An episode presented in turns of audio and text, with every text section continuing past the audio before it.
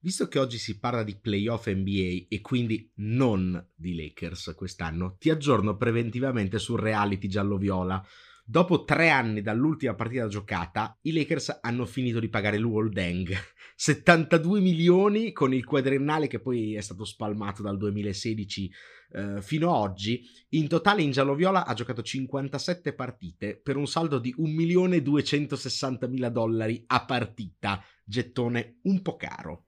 Intanto dico, non spaventatevi voi fan NFL perché poi si parla anche di NFL. Oggi per una volta anticipiamo prima la NBA, però se guardate la scaletta trovate anche la parte NFL se di NBA non ve ne frega niente. Sulla questione Lakers, finita l'era Luol e notizia di tipo 2-3 ore fa, finita anche l'era Frank Vogel, cacciato malamente. Eh sì, e anche di questo penso ci toccherà parlarne dopo. Nel frattempo, LeBron ha fatto sapere che non è qui per prendere decisioni al posto del front office. Eh già, cioè perché lui quando mai ha preso decisioni al posto del front office. Ma gli piace, virgolette, essere compagno di squadra di Russell Westbrook. Sì, diciamo che c'è tempo e luogo per criticare le decisioni di LeBron, le GM, però ecco, dopo che hai appena detto che questa dirigenza, o quantomeno questa proprietà, ha pagato Luol Deng per anni e anni e anni oltre la fine della sua carriera, ecco, magari non il momento migliore per incolpare LeBron. Però ho già capito che anche con una scaletta strapiena toccherà infilarci un altro processo ai Lakers. E vabbè, ci sta dai. Palla 2.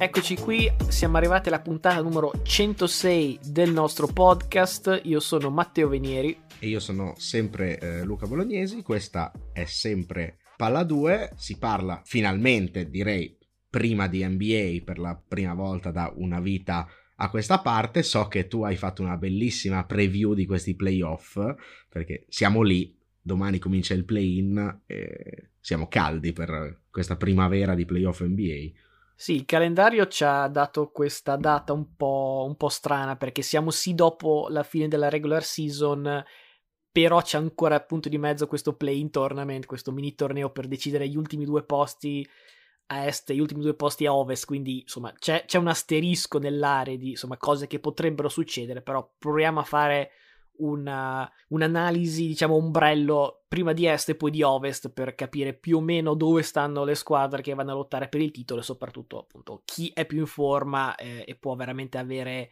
legittime ambizioni. Partiamo appunto con l'est. Per come la vedo io ci sono cinque squadre che sono veramente in un testa a testa serrato per uscire da questa tonnara che è l'Eastern Conference sia per rispetto verso i campioni in carica sia perché mi piacerebbe azzeccare una previsione, tipo iniziale avevo detto Bucks alle finals, ecco, io comunque i Bucks continuo a vederli favoriti, anche perché sono veramente in un momento di grazia cestistica incredibile, da inizio marzo sono 14 vinte e 2 perse, quando Giannis, Middleton e Holiday sono in campo insieme, comprese vittorie pesanti contro Phoenix e soprattutto nelle ultime giornate contro dirette rivali Philadelphia, Brooklyn e Boston squadre senza punti deboli non esistono, però i Bucks secondo me ci vanno molto vicini. Parafrasando Tonino Guerra, non so se ti ricordi, nell'iconico spot un euro di una vita fa, Giannis sono ottimista. Questa spero ti sia piaciuta. Io mi sono entrati i pinguini in casa per questa battuta, non so se è chiaro. Li cito dopo, anche se sono insomma finiti davanti a tutti, i Miami Heat che anche se non vedo come i favoriti a est secondo me resta una squadra veramente difficile da sbattere fuori e sicuramente non senza versare lacrime e sangue. Il tabellone è abbastanza amico e si può puntare secondo me alle finali a est. Magari insomma ci si può giocare questa bella contro i Bucks visto che nella bolla hanno vinto l'anno scorso sui pati, ecco, magari alla terza si arriva veramente a una serie epica. Forse ricorderete che all'ultimo avvistamento di Miami su questo, su questo podcast si parlava della famosa semirissa in panchina, ecco, sembra che la cosa sia stata aggiustata perché da lì sei vittorie filate quando tutti i titolari sono stati messi in campo soprattutto due aggiustamenti da allora, Struss titolare in quintetto e rimessi in naftalina Morris o Oladipo, che a quel punto onestamente più che contribuire dopo lunghi infortuni stavano più che altro facendo sbarellare le rotazioni.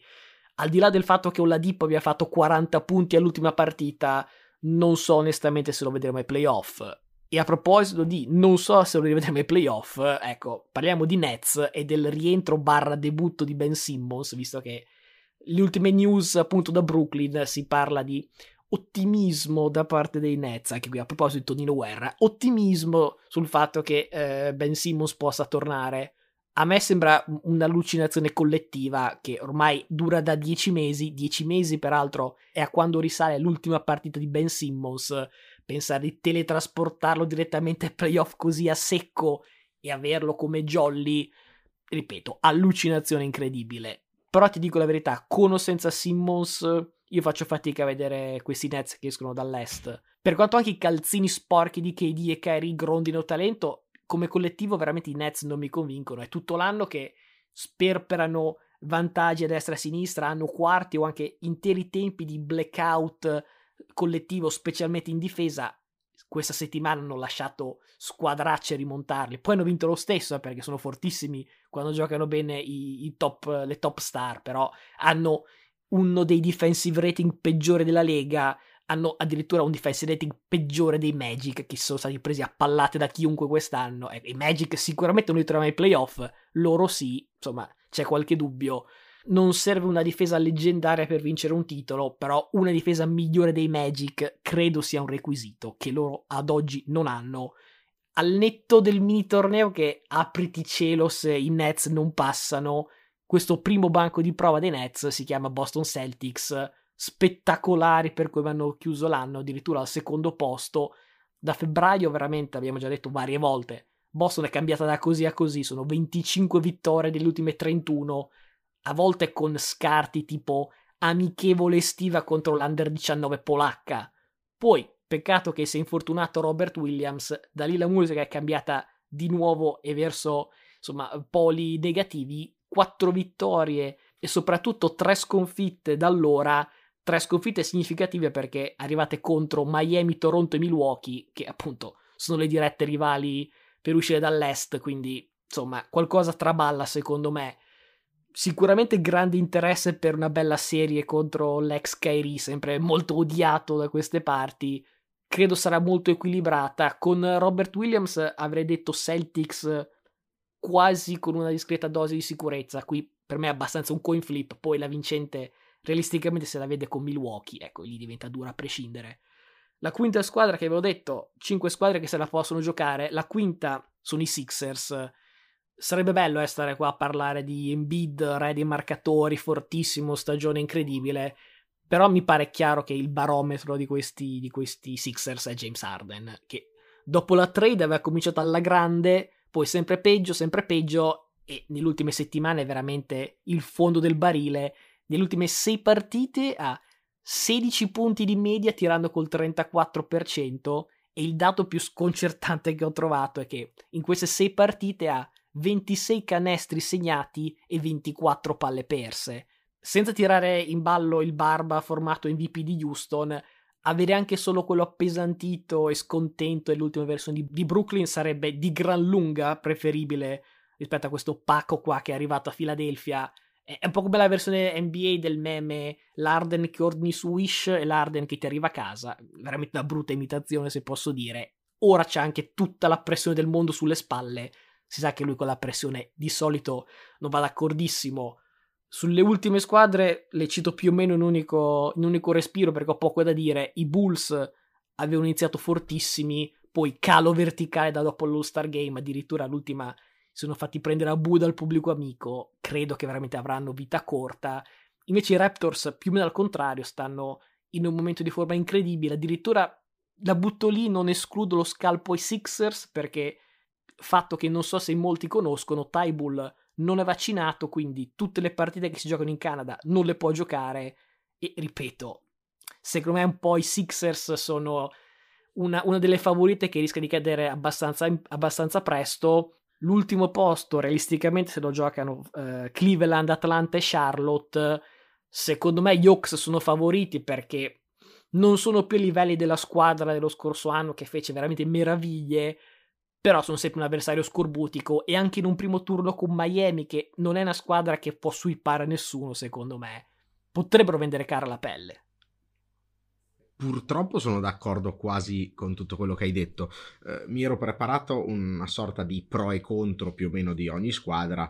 Eh, andrei più che altro in ordine di record perché Miami ovviamente entra da favorita ai playoff come testa di serie numero uno, anche se il divario con le eh, squadre che la, che la, inseguivano non è ampissimo. Ha tantissime frecce al proprio arco. Abbiamo detto tante volte che ha vinto tante partite grazie ai comprimari come Struss, Vincent, eccetera ha un gioco consolidato, la difesa funziona, quindi sicuramente ai playoff sappiamo questo essere un fattore eh, interessante. Ovviamente avere il fattore campo non fa schifo, restano secondo me comunque i favoriti eh, al di là del, della pericolosità di Milwaukee che, eh, sulla quale sono d'accordo decisamente con te.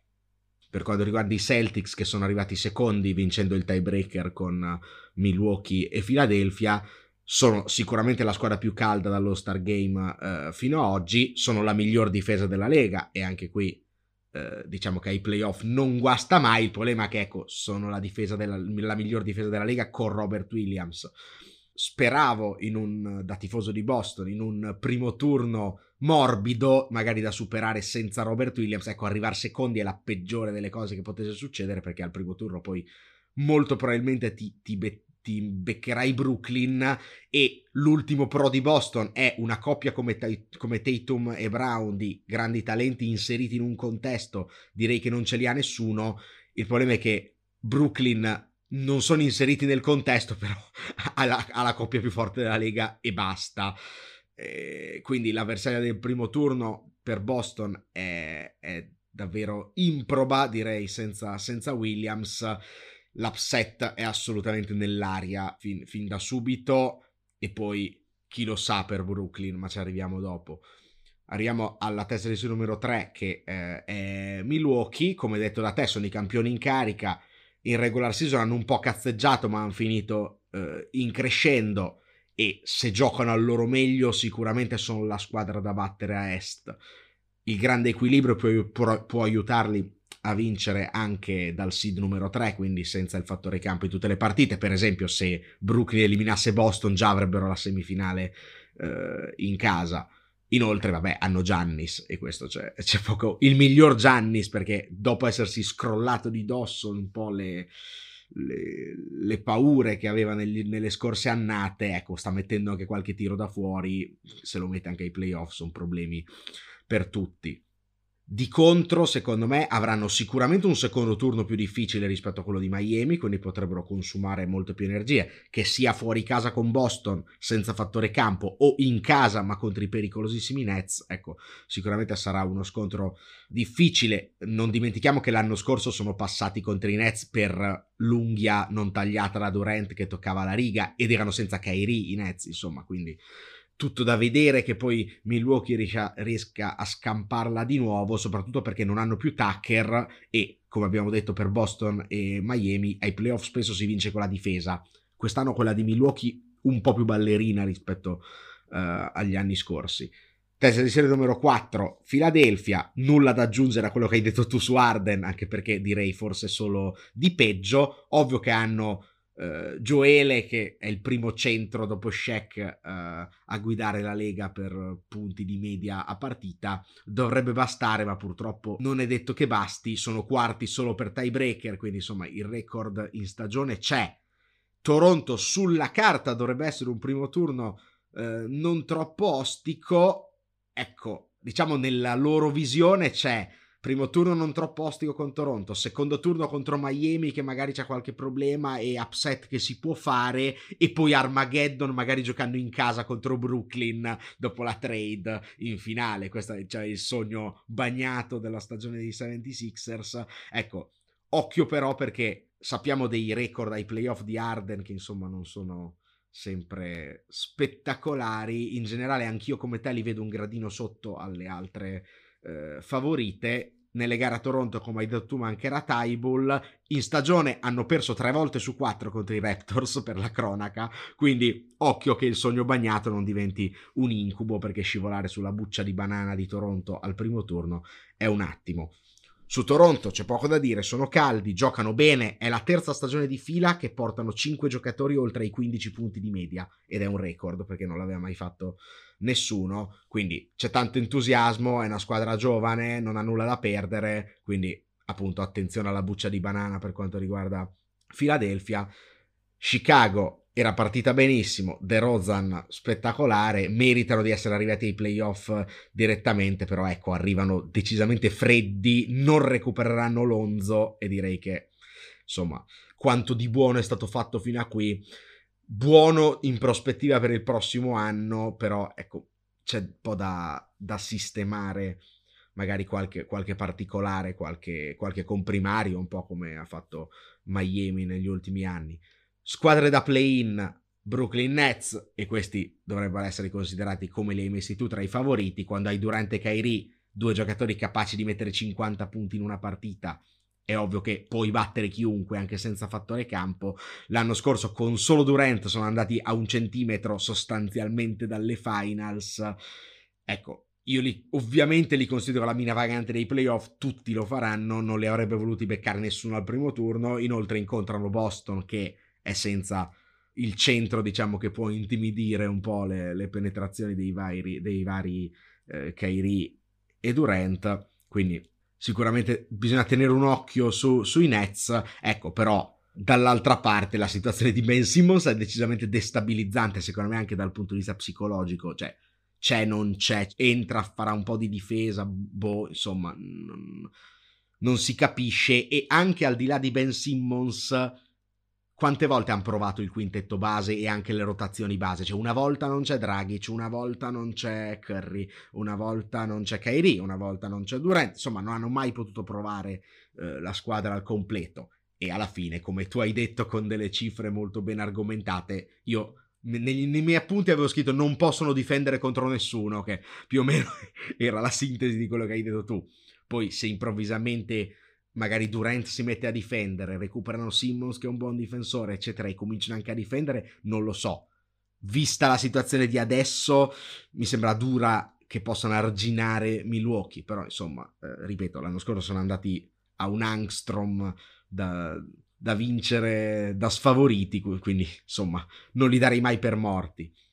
Cleveland, Cleveland, peccato, sono arrivati ottavi, perderanno il primo turno di play-in contro Brooklyn, sono la vera sorpresa della stagione, senza Jared Allen perdono un 50% del loro potenziale sui due lati del campo, secondo, secondo me, però sono giovani e avranno il loro tempo, non è quest'anno, però attenzione perché sono futuribili e veramente a me piacciono tanto.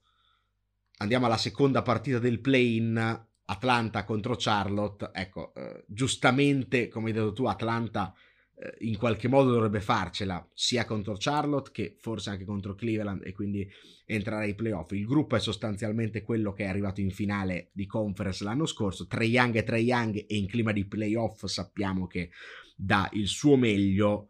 Eh, il problema è che devono vincere due partite per entrare e poi saranno ancora sempre più stanchi man mano che si va avanti nei playoff. Quest'anno non hanno mai trovato il flow giusto durante la stagione, anche con le rotazioni hanno fatto un po' fatica, rischiano di essere senza John Collins sia al play-in che forse anche dopo. Non vedo condizioni per un'altra run eh, a sorpresa, però sì, magari uno o due partite a Miami potrebbero anche, anche strapparle. James catches, puts up the three. Won't go. Rebound Bosch. Back three-pointer.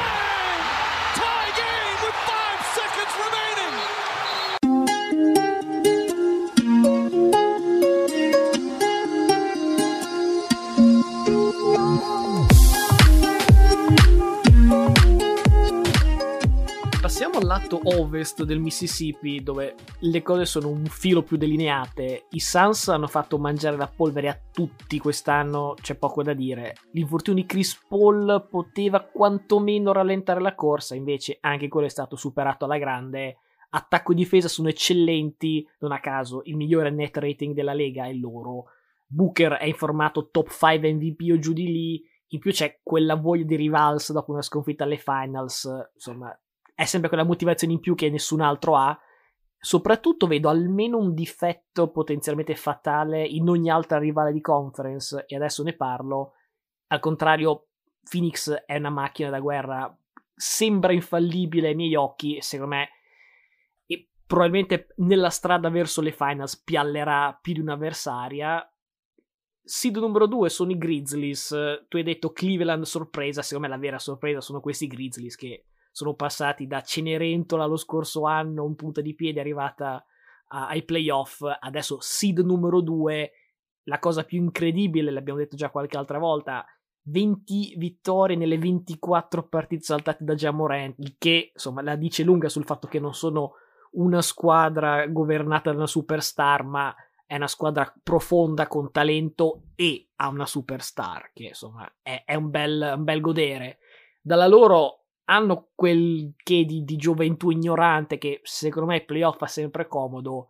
Quello che secondo me fa più comodo però ai playoff è l'esperienza di chi lì c'è già stato. Insomma, eh, prima, prima o poi finiranno impaludati in qualche serie playoff e lì, insomma, se non hai quel, quel che di vissuto potrebbero fare fatica, però secondo me una serie la possono vincere tranquillamente. I Warriors sono sulla carta un'ottima candidata per sgambettare sia Phoenix che Memphis.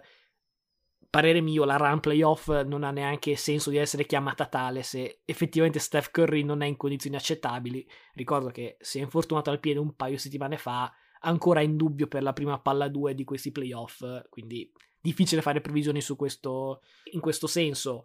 Eh, poi, fra l'infortunio di Curry, quello di Green che comunque non era troppo lontano, anche se ormai è rientrato, Clay Thompson, qualche alto e basso, insomma, le incognite cominciano ad accumularsi. Chiaro che è un po' di anni che sono fuori dalla, dalla zona playoff. Ogni tanto si diceva del Milan quando sente la musichetta della Champions. Ecco, se, se Golden State riassapora l'atmosfera playoff, magari prendono fuoco tutti come ai bei tempi e limitano problemi, sì, però problemi per gli altri primo turno di, di, Golden State sarà contro i Nuggets.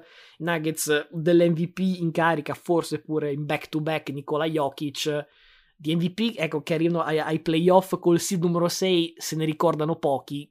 Per curiosità, invece, è lo stesso seed di quando lo vinse Westbrook, però era l'annata delle triple doppie, quindi insomma, signora annata. Quindi, se sei quantomeno il favorito per l'MVP con un seed numero 6 vuol dire tantissimo, vuol dire che in un anno in cui hai giocato sempre senza Jamal Murray e MPJ, Jokic ha questo merito enorme di essersi caricata l'intera Denver sul groppone, leader di squadra per punti, assist, rimbalzi, stoppate, rubate. Sono quelle cose che ogni tanto si sente fare a LeBron, però insomma, se le fa anche Jokic, chapeau, sicuramente eroico, però veramente i Nuggets sono troppo corti per, per fare strada, secondo me.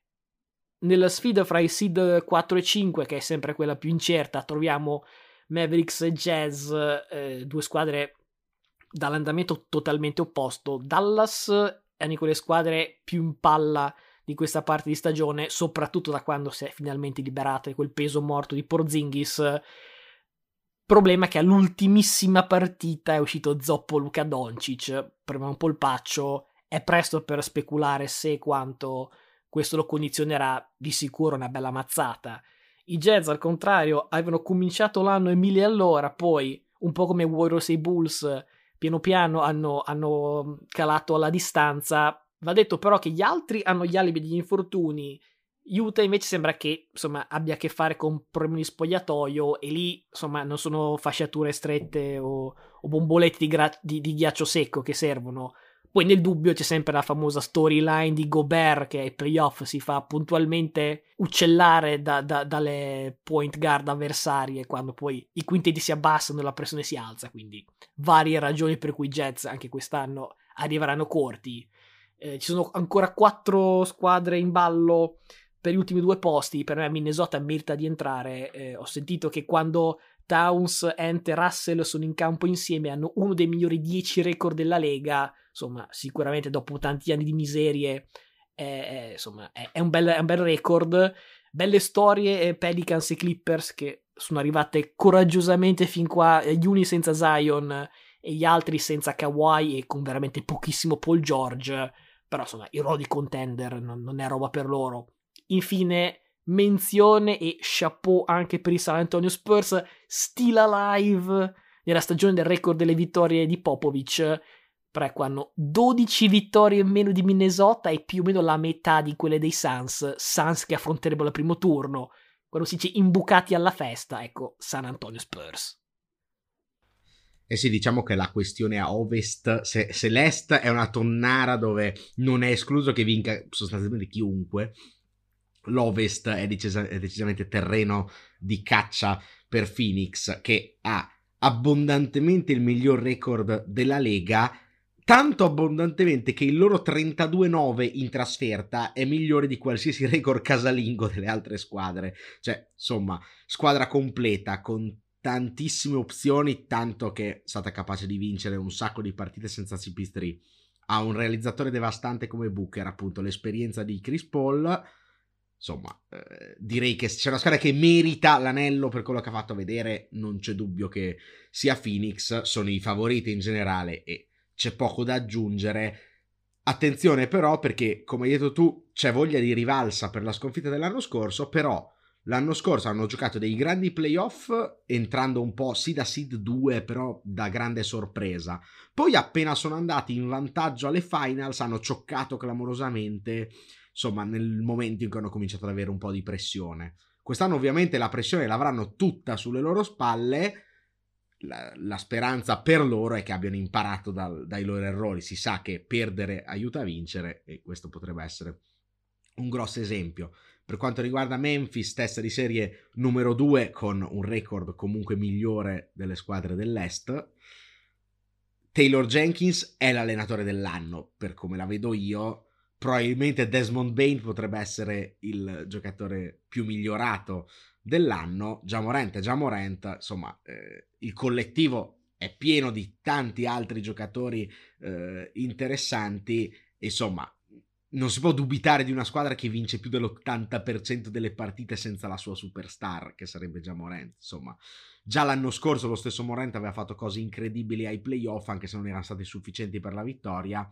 Quest'anno magari il tavolo è più apparecchiato con un bel gruppo giovane e come avevo detto di altre squadre senza nulla da perdere, quindi molto pericoloso per per chiunque, ecco, ovviamente l'inesperienza a un certo punto la pagheranno perché ok finché c'è l'entusiasmo, ma nel momento in cui arriva quel momento di difficoltà, magari aiuta avere anche solo un veterano che sappia come prendere psicologicamente eh, i compagni. Manca qualcosina presso una contender, poi magari vediamo cosa potrebbero fare eh, in estate. Eh, se c'è una squadra invece che sa come si vince, quella è, è Golden State. Tu dicevi giustamente nel tuo pronostico di, di Milwaukee. Ecco, eh, il mio pronostico era Golden State in finale a Ovest, cioè in finale alle finals come rappresentante dell'Ovest. Al momento la vedo un po', vedo un po' difficile che si realizzi perché Phoenix sembra nettamente superiore. Però attenzione perché Golden State a Natale con Phoenix ha vinto con uno straordinario 8 Porter, tra l'altro mi pare di ricordare. Curry a quanto pare tornerà e io tendo a pensare che magari ai playoff non tirerà così male come stava facendo, insomma, nella seconda parte di stagione, dopo aver fatto il record di, di triple. Golden State è la classica squadra che non vorresti mai incontrare ai playoff in una serie da sette partite, perché magari becchi eh, il trentello di Clay in una gara in casa, in gara 5 e, e, e tac, che ti si ribalta tutto. Sicuramente sono pericolosi. C'è da capire molto delle condizioni di Curry e questo vale anche per Doncic poi a seguire. Cioè, i playoff a ovest, oltre ad avere una grossa favorita, hanno anche grossi punti interrogativi dal punto di vista degli infortuni, secondo me, perché Curry tornerà e tornerà sicuro, però in che condizione? Ricordiamo che quando non era al meglio fisicamente non è neanche stato così spettacolare in alcuni playoff. Inoltre, Clay Thompson e anche Draymond Green sembrano un pelino bolliti, cioè possono ancora fare la prestazione, però non sono più così costanti come era la Golden State di qualche anno fa. I giovani, mm, non è che stiano dando poi, magari inizio anno lo davano, ma tutto questo contributo, ma vorrei capire. Insomma, pericolosi, ma con tanti punti interrogativi i, i Warriors. Stesso discorso un po' per Dallas, perché insomma, eh, quando hai un Luca Doncic così, poi dalla trade con Porzingis è arrivato il mio GOT di Widdy che sta facendo bene, c'è una batteria di bei tiratori, stanno giocando molto bene, è, la, è una delle squadre che se prende fuoco può vincere contro chiunque. Quello che non so è se vi, può vincere contro chiunque in una serie a 7 Attenzione perché contro ogni pronostico, non l'avrei mai detto, ma l'ho letto dalle statistiche, sono la seconda miglior difesa della Lega per punti concessi, quindi po' a sorpresa quando hai Doncic, che notoriamente non è uno scienziato della, della fase difensiva. Come possono vincere con chiunque, possono anche perdere contro chiunque. Penso che con Utah alla fine passeranno, però non, non cioè, possono fare lo scherzetto a Phoenix in una o due partite, ma su sette insomma lo slot di numero, testa di serie numero 4 li forza un turno playoff con Phoenix che è un po' una sentenza secondo me per, per Dallas che nel lungo periodo fa fatica a battere squadre più attrezzate come Phoenix per esempio per quanto riguarda Utah, sono praticamente la stessa squadra dell'anno scorso e l'anno scorso erano arrivati al seed numero uno, quindi potenzialmente sono pericolosi perché le partite le possono vincere. Però ecco, sappiamo dei problemi di Gobert in difesa nelle partite magari decisive. Ormai direi che il loro calo è più dovuto al fatto che gli altri gli hanno preso le misure più che a motivi fisici, spogliatoio eccetera. Inoltre hanno perso Joe Ingles, che era secondo me fondamentale come facilitatore nel loro gioco offensivo, ma secondo me vanno fuori al primo turno. Testa di numero 6 per Denver hanno l'MVP uscente e direi di anticipare un topic che sarà magari quello dei premi delle prossime settimane. Io mi auguro sia anche l'MVP corrente perché sinceramente ha fatto una stagione fuori di testa eh, in ogni categoria, ne hai parlato benissimo tu, capace di moltiplicare anche il valore dei compagni, ruba anche i palloni, quindi insomma anche in difesa è un po' meno buco di com'era qualche, qualche anno fa. Se dovessi definire i Denver Nuggets sono una squadra che possono far rumore, però senza Jamal Murray, senza Porter Jr. è dura sopravvivere ai playoff. Hanno già fatto molto ad arrivarci, secondo me se lo meritano di aver evitato il mini torneo, però ecco, giocare ogni due giorni per Jokic che già lo vedi caracollare spesso per il campo, più si va avanti più le speranze di Denver scemano.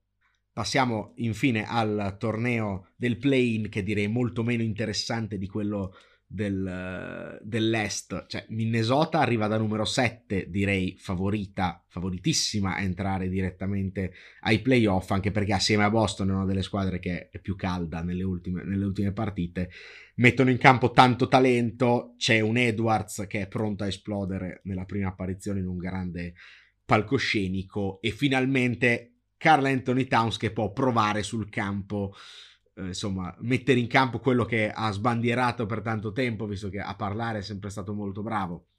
Los Angeles Clippers che entrano da numero 8 e quindi affronteranno prima Minnesota e poi eventualmente in caso di sconfitta la vincente dell'altra partita. Attenzione perché tu gli hai dato veramente poca considerazione, però sono rimasti a galla praticamente tutta la stagione senza superstars. Ora è tornato Paul George non è impossibile che torni Kawhi, perché se ne è parlato, insomma, è, lo, lo, mettono out di partita in partita, quindi non si sa mai. Quindi attenzione, perché ti ricordi che gli scorsi anni hanno fatto del gran casino ai playoff senza nessuno, cioè rotto Kawhi, rotto Paul George e continuano a vincere le partite con Terrence Mann, il mio amico, o meglio non amico Reggie Jackson, Batum che prendeva, giocava da numero 5, prendeva i rimbalzi d'attacco in testa a Gobert, insomma, cioè, ne abbiamo viste di tutti i colori, quindi insomma i Clippers cioè, sono sempre una mina vagante dei playoff, inoltre quest'anno hanno anche Norman Powell che è un signor giocatore eh, in più boh, se c'è una squadra che può beccare la partita o anche la serie perché magari trova la chiave tattica interessante che fa saltare il banco, quella sono i Clippers. Ovviamente se non torna Kawhi, non stiamo a parlare del nulla, non va da nessuna parte. Ultime due squadre, insomma, penso che oltre a San Antonio anche i Pelicans si possono considerare infiltrati, imbucati alla festa sinceramente ho riletto diverse volte la classifica perché non ci credevo che fossero arrivati noni e quindi fossero in corsa. Ok, hanno inserito McCollum, però tutta la stagione senza Zion e ovviamente record negativo e questo già dovrebbe dire molto. Più che altro penso che il risultato sia loro che dei, degli Spurs faccia capire il vomito che hanno fatto i Lakers che sono riusciti a non entrare neanche al play-in contro queste due squadre sostanzialmente si tratta di due squadre che sono qui per fare una o due partite e poi tornare a casa, i Pelicans e San Antonio, record negativo di San Antonio 34-48, cioè tu sei andato al play con 34-48, cioè c'è poco da dire. Un inchino a Popovic che per l'ennesima volta non gioca proprio i playoff, però insomma gioca qualcosa che ci assomiglia, un po' di esperienza ad alto livello fa comodo per alcuni giovani di San Antonio, però io sugli Spurs vorrei capire se sono una squadra che si sta ricostruendo o è ancora alla fine della fase del declino. Sinceramente non l'ho ancora capito, però attenzione perché con l'esperienza che ha Popovic ai playoff contro i Pelicans secondo me possono pure vincere. Giusto per eh, completezza di informazioni, mentre parlavi ho cercato notizia di 22 minuti fa, Kawhi Leonard out contro i Timberwolves e stando a Yahoo Sport ancora non ha fatto altro se non workout individuali, come dire, non si è neanche allenato in gruppo. L'idea che possa giocare una serie playoff per me sta sotto quella di Ben Simmons, che già sta parecchio bassa. Ecco, questa è molti livelli sotto. Beh, giusto, giusto, che tu abbia dato la notizia, direi che a questo punto la mia considerazione dei Clippers torna un po' indietro. Sono sempre una, una squadra ostica da affrontare, ve l'abbiamo visto nei playoff degli anni scorsi, però sicuramente non vanno da nessuna parte. No, però sono una squadra che se tipo incrociano Memphis, hai una squadra con tanta esperienza e una squadra con tanta gioventù. Esatto, esatto. Possono fare una brutta serie da, da, da unghiate, strappi di capelli e gomitate in faccia, però ecco, cioè, quella è, cioè nel senso si può parlare di una serie magari quando sarà conclusa, che bella serie ci siamo visti, però non parliamo di contender, questo voglio dire. Ah, questo senza dubbio. What can I say? Mamba out.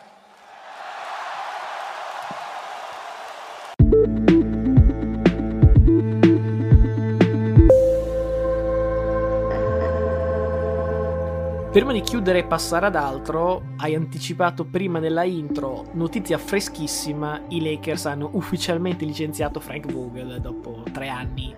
Non è né il primo né l'ultimo allenatore a saltare per via del, del famoso adagio, oi ne cambio uno perché non posso cambiarli tutti. Ecco, direi che Vogel è quello che salta, il primo che salta, però non credo neanche l'unico che salta.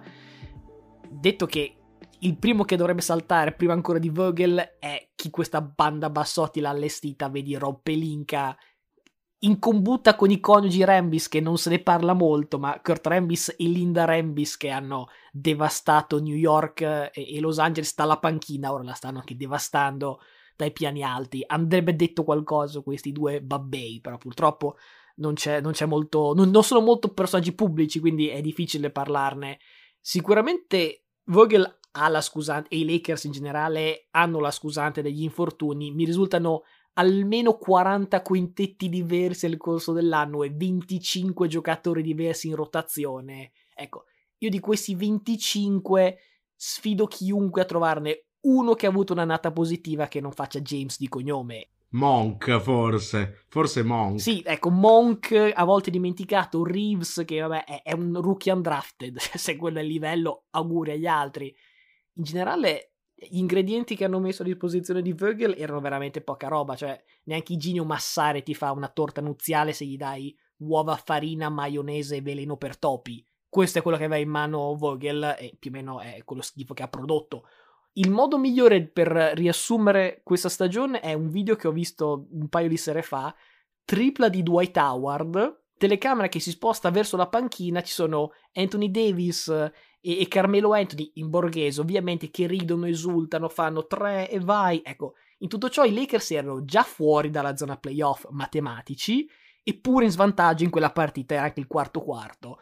Il primo ricordo che è venuto in mente come associazione di idee rispetto a quello è Lakers super scrausi del 2016, quelli che avevano vinto neanche 20 partite, vincono una partita in overtime e lì partono esultanze, caroselli, trenini, popopò, sì, le capodanno, poi fanno vedere il video a Kobe Bryant che era out per infortunio, disgustato perché dice no, gli standard qua sono altri, non puoi dire faccio una stagione da, da 15-17 vittorie, però esulto come avessi vinto il titolo perché ho battuto i Celtics in overtime. Ecco, se lo spirito dei leader dei Lakers è quello lì di esultare per una tripla a stagione veramente in vacca, capisco molto dello stato dello spogliatoio, capisco molto dei risultati di fine anno e capisco anche perché appunto Vogel non avesse più le redini e quindi doveva andare via. Eh, io voglio solo chiedere se, che, se l'ingrediente del veleno per topi è Russell Westbrook. Russell Westbrook è la maionese. Eh, maionese perché... Addirittura, beh, beh la dico... è buona, eh. Non disprezzare la maionese. No, magari con le patatine fritte sì, però se vuoi fare una torta non è esattamente l'ingrediente chiave. Però ti dico, ecco. la maionese... Ci può stare. La maionese è importante perché è costante, cioè ha un sapore costante. Una cosa che non hai detto prima dell'intervista che hai citato prima di LeBron, che LeBron ha detto almeno Westbrook c'è. A me risulta a memoria che due partite ha saltato Westbrook quest'anno. LeBron quante ne ha saltate? Anthony Davis quante ne ha saltate?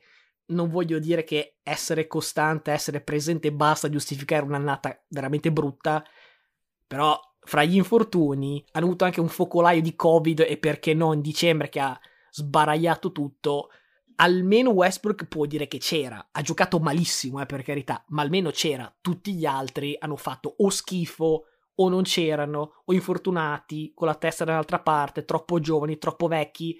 C'erano talmente tante questioni irrisolte che, insomma, povero Westbrook magari adesso verrà anche mandato a pedate in un'altra squadra.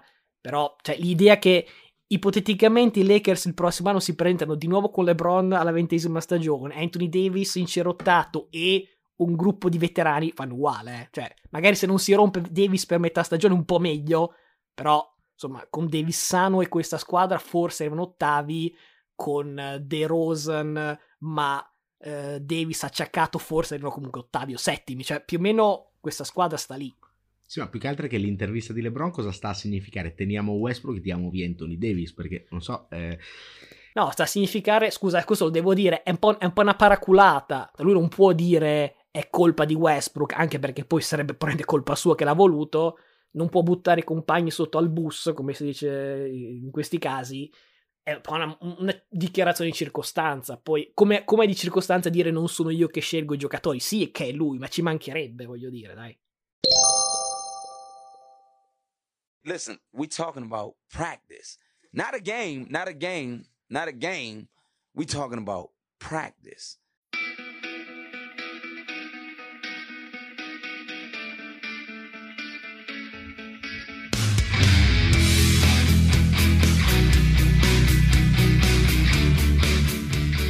Siamo arrivati al momento del sondaggio con una novità perché eh, da quando abbiamo cominciato a fare questi sondaggi settimanali tutti erano a tema NFL, questa volta, visto che l'argomento re di questo episodio è l'NBA, i playoff NBA nello specifico, la domanda è secondo voi chi vincerà i playoff NBA? Sarà una domanda a risposta multipla, fra cui inserirò anche l'opzione non me ne frega una cippa perché insomma, se una fetta di voi ci ha conosciuto come cover 2 è anche possibile che di NBA proprio gliene freghi niente, però così, per avere un feedback dal pubblico e vedere se in realtà qualcuno di voi siamo riusciti a contagiarlo anche un po' col, col gene baschettaro.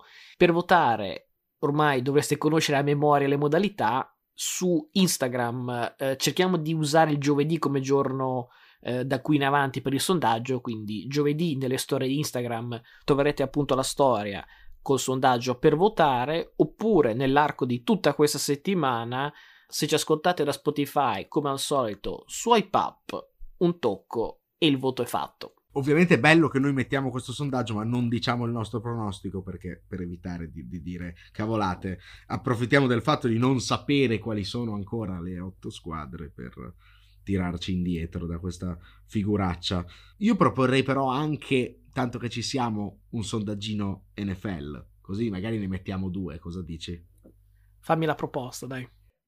Beh, visto che settimana prossima cominceremo a illustrare il nostro mock draft e in NFL insomma il tema del momento è eh, l'avvicinamento al draft dei rookie. Secondo voi, e qui forse possiamo mettere anche domanda aperta, soprattutto per i cultori dell'NCAA, chi sarà la prima scelta assoluta che ricordiamo essere di nuovo di Jacksonville? Beh, chiedi a me o chiedi a loro?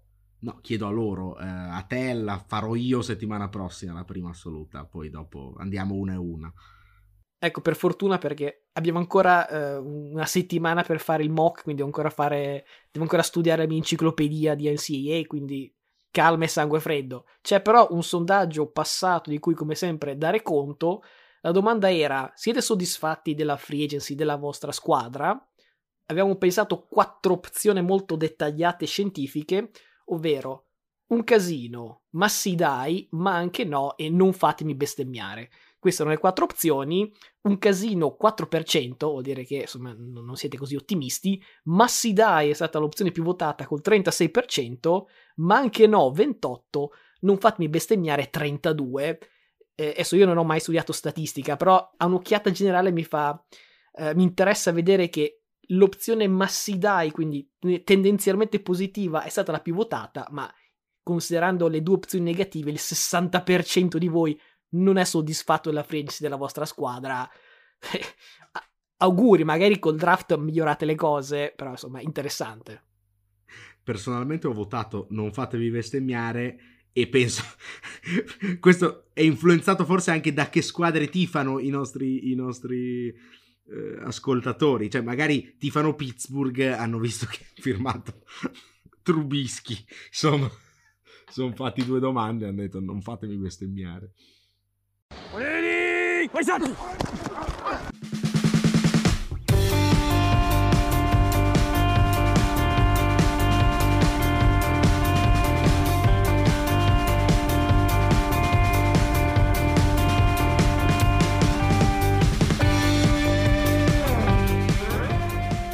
Come detto, questa settimana c'è una parte NFL, mica ve ne liberate, però è un po' più ridotta, uno per dare spazio all'NBA e due, diciamo, siccome fa da ponte col draft anche per eh, prendere qualche notizia che nelle ultime settimane un po' ci eravamo persi o quantomeno avevamo posticipato per dare spazio alla free agency.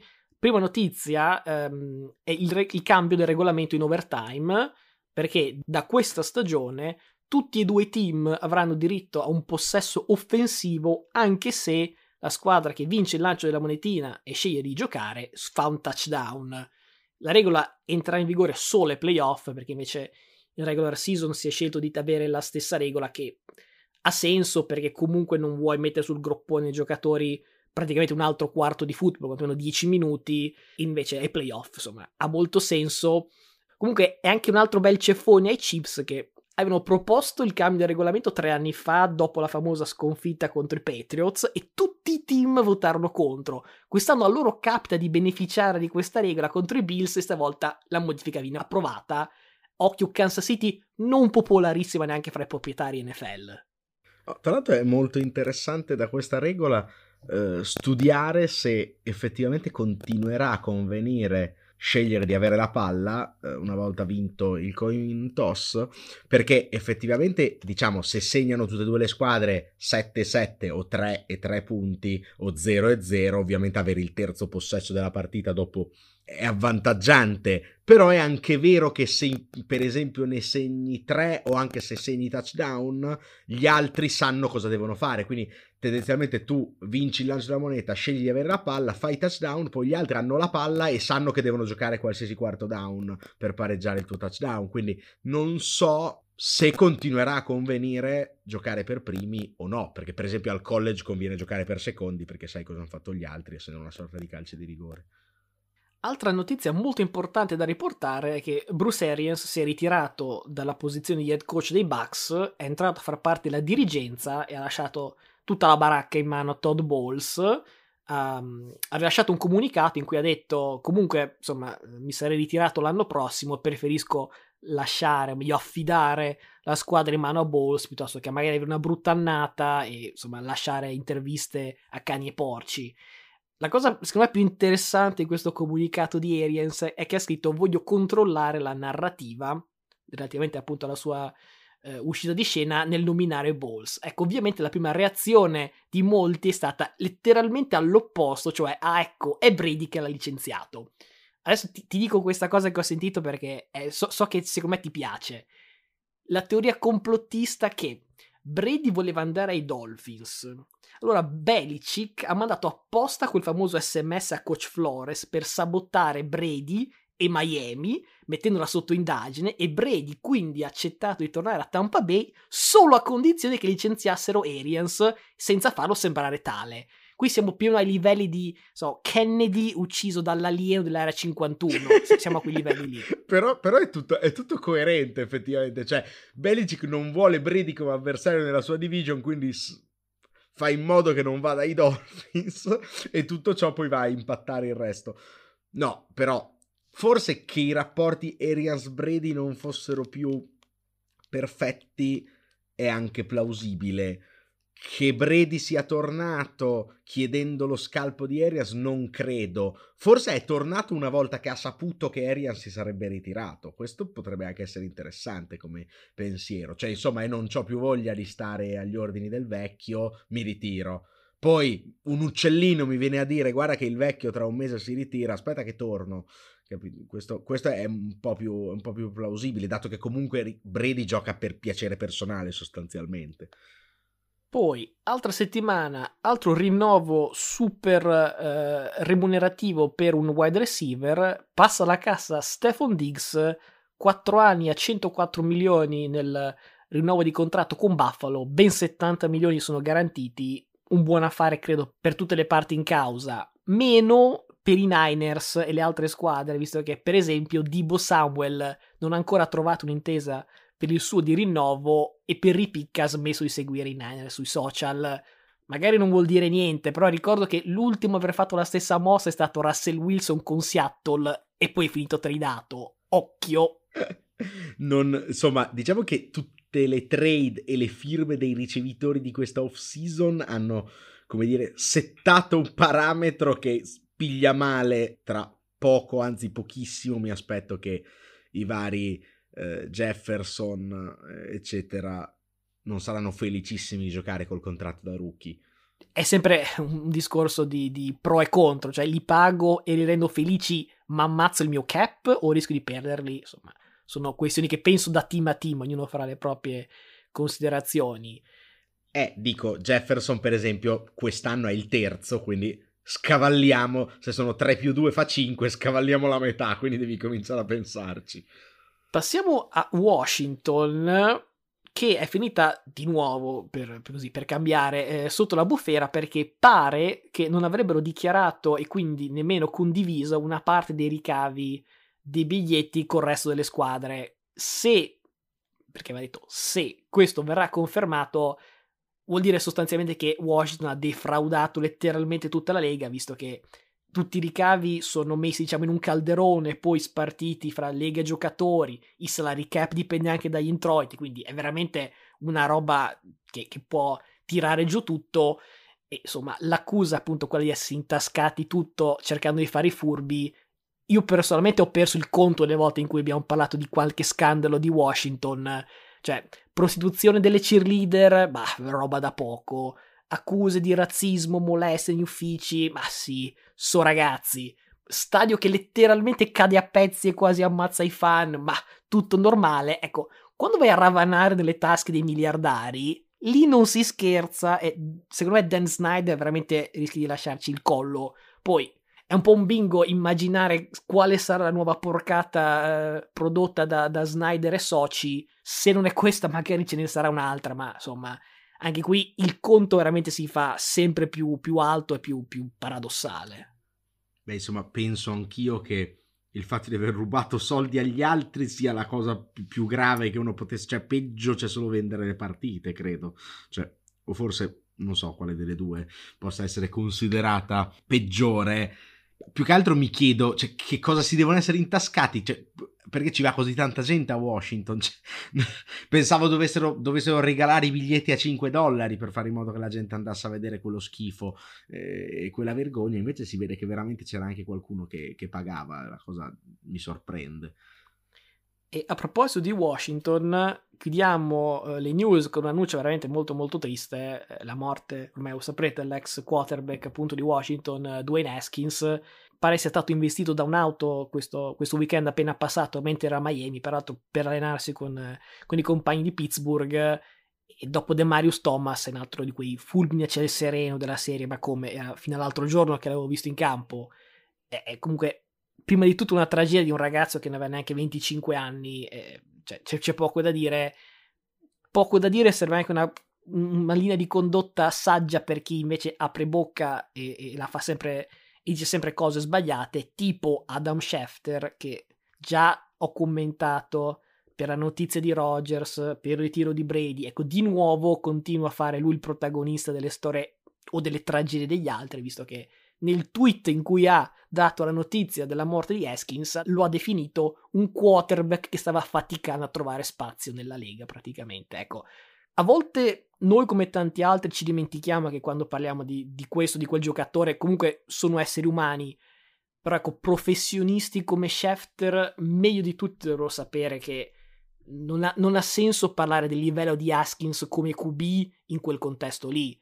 Poi ho letto molti post di amici, compagni di squadra che lo definiscono un ragazzo sempre solare, di buon umore, con una grande energia. Ecco, forse è meglio lasciar parlare chi Haskins lo conosceva di persona piuttosto che un giornalista che sembra che anche come epitafio voglia fare uno scouting report.